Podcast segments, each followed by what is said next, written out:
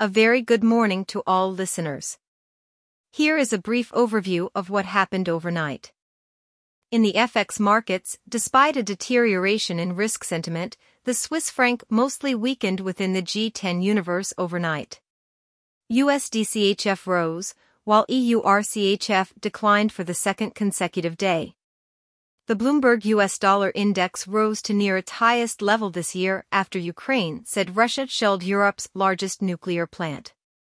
In fixed income, US two year yields were down 2 BPS to 1.51% during trading in Asia, while 10 year yields fell 5 BPS to 1.79%. In Thursday's US trading session, Treasuries were mixed with two-year yields gaining 2 BPS, while 10-year yields ended 4 BPS lower. The S&P 500 lost 0.5% on Thursday. The Nasdaq Composite minus 1.6% and Russell 2000 minus 1.3% declined more than 1%, while the Dow Jones Industrial Average fell just 0.3%. The defensive S&P 500 utilities plus 1.7%, real estate, plus 1.1%, consumer staples, plus 0.7%, and healthcare, plus 0.5%, sectors outperformed. Conversely, the consumer discretionary, minus 2.3%, information technology, minus 1.2%, and communication services, minus 0.8%, sectors underperformed. During trading in Asia, stocks sank on reports of the shelling at Zaporizhia. S&P 500 contracts slid more than 1.5%, while Euro Stoxx 50 futures lost more than 2%. Shares fell in Japan, South Korea, and Australia. In commodities, oil prices are headed for the biggest weekly surge in almost two years after Russia's invasion of Ukraine roiled global markets and fueled fears of a supply crunch, driving prices to their highest since 2008. The International Energy Agency warned that global energy security was under threat and a planned release of emergency oil reserves by the US and other major economies failed to quell supply concerns. Discussions with Iran to revive the 2015 nuclear pact are on the finish line, and a deal could be done in 24 to 48 hours, Russia's envoy to the talks said. The head of the IAEA heads to Tehran on Saturday, which could pave the way to reviving the agreement, he said. Iran still needs to iron out a few issues with the IAEA, which has been probing the source of uranium particles detected at several undeclared locations in Iran. Wheat hit a fresh 14 year high, while copper and gold prices rose as well. Regarding the conflict in Ukraine, Joe Biden and Volodymyr Zelensky urged Moscow to cease fighting near Europe's biggest nuclear power station, which suffered a fire after it was shelled. There has been no change reported in radiation levels at the Zaporizhia plant, the IAEA said, citing local authorities. G7 foreign ministers will meet Friday, and Boris Johnson called for an emergency UN Security Council session. The port city of Mariupol was under heavy attack but was still controlled by Ukraine, a U.S. official said. Moscow had countered claims its attack is stalling. Joe Biden imposed sanctions on eight wealthy Russians, including Alisher Usmanov and Putin's press secretary Dmitry Peskov, and put visa restrictions on 19 others. The restrictions prohibit travel to the U.S. and prevent them from transferring assets to spouses or children. However, the White House balked at banning Russian oil imports, putting it at odds with a bipartisan push to do so. German Economy Minister Robert Habeck also objected to a ban. The European Union is bracing for potentially severe economic consequences should Russia cut off natural gas supplies in retaliation for sanctions. The 27 nation EU is prepared for various possibilities involving disrupted gas deliveries from its biggest supplier following the Russian invasion of Ukraine, the bloc's energy chief, Kadri Simson, told Bloomberg News on Thursday. One scenario assumes the Kremlin stops gas flows to Europe full stop. This option definitely means that we have to take all the measures that are at our disposal, she said during an interview this will have a strong impact on consumers and the economy. But, needless to say, If there is a war ongoing in the neighboring country, you have to be ready for extraordinary measures yourself, according to Bloomberg. The UK economy will grow at half of last year's pace in 2022 as soaring inflation, higher taxes, and the war in Ukraine weigh on the recovery, according to the latest forecasts from a leading business group. The British Chambers of Commerce downgraded its forecast for gross domestic product anticipating an expansion of 3.6%, down from 7.5% in 2021. Last year's boom was the biggest since 1941, reflecting businesses reopening after the pandemic. Inflation is expected to peak at 8%, according to the BCC, the highest levels since 1991, after the regulated cap on household energy bills increases in April. High prices will take a heavy toll on the recovery and hit consumer spending, with wages failing to keep up with prices, according to Bloomberg.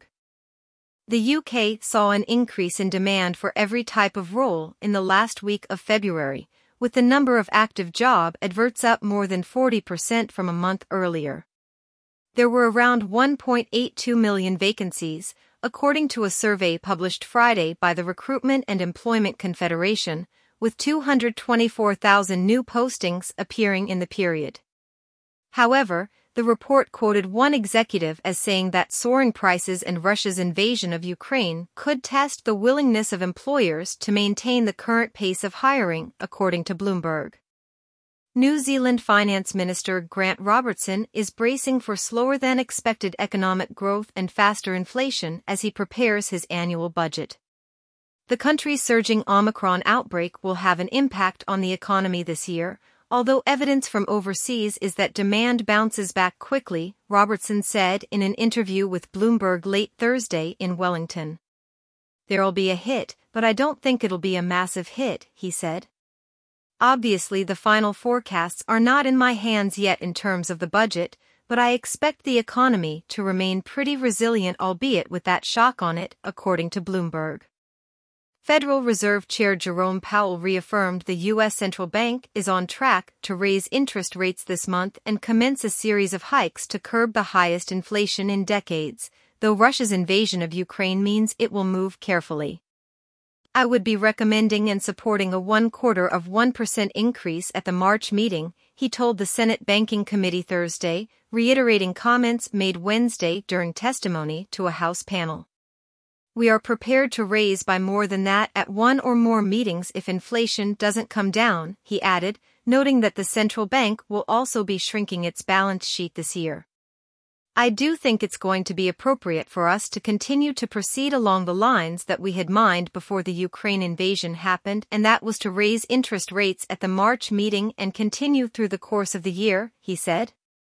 In this very sensitive time at the moment, I think it's appropriate for us to be careful in the way we conduct policy simply because things are so uncertain and we don't want to add to that uncertainty.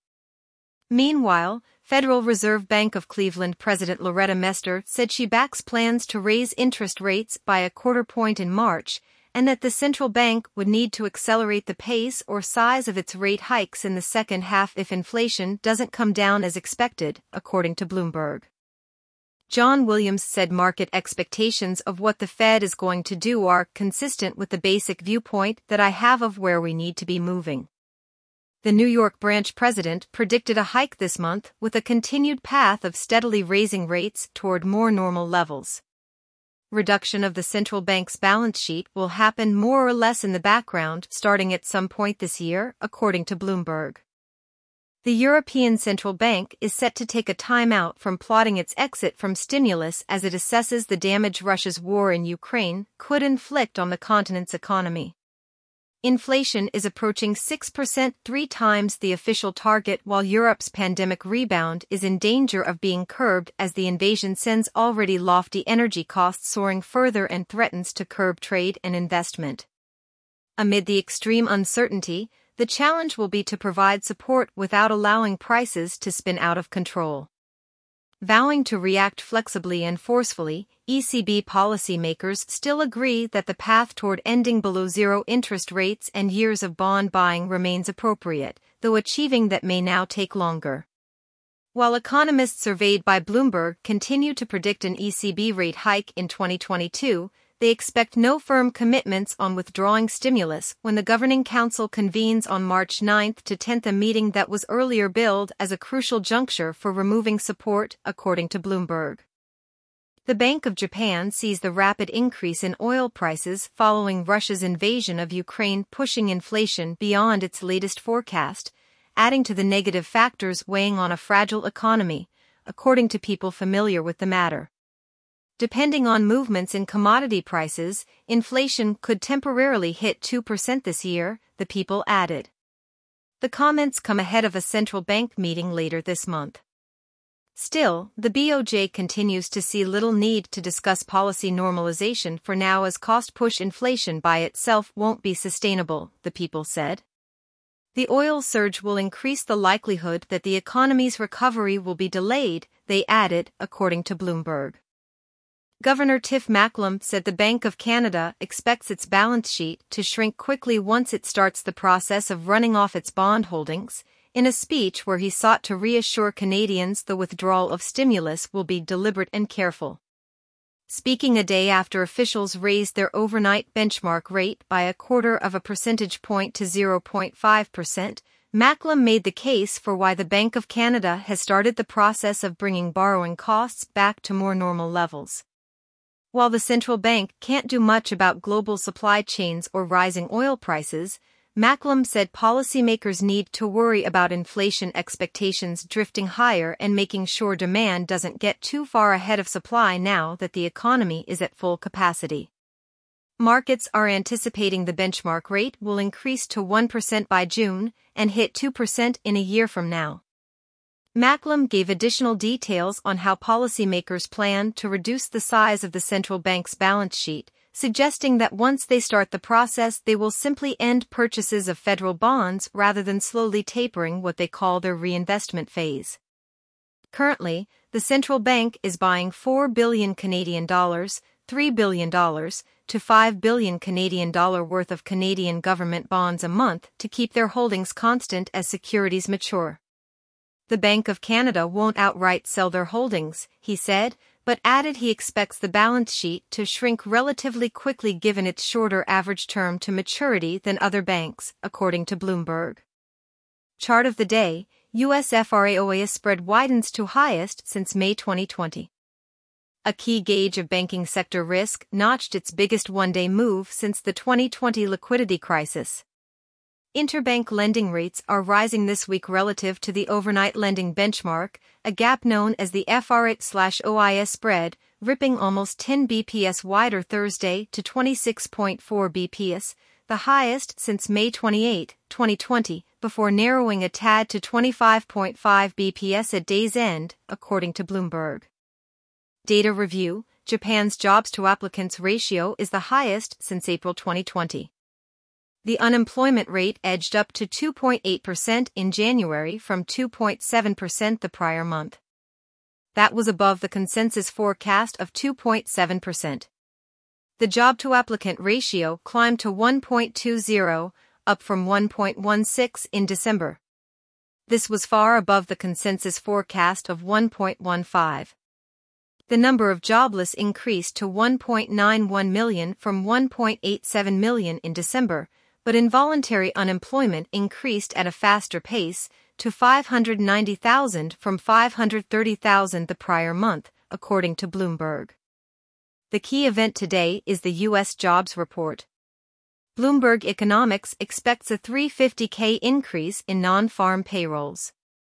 The median consensus estimate is for a 415k rise, with the range spanning 80k 730k the unemployment rate is expected to fall to 3.9%.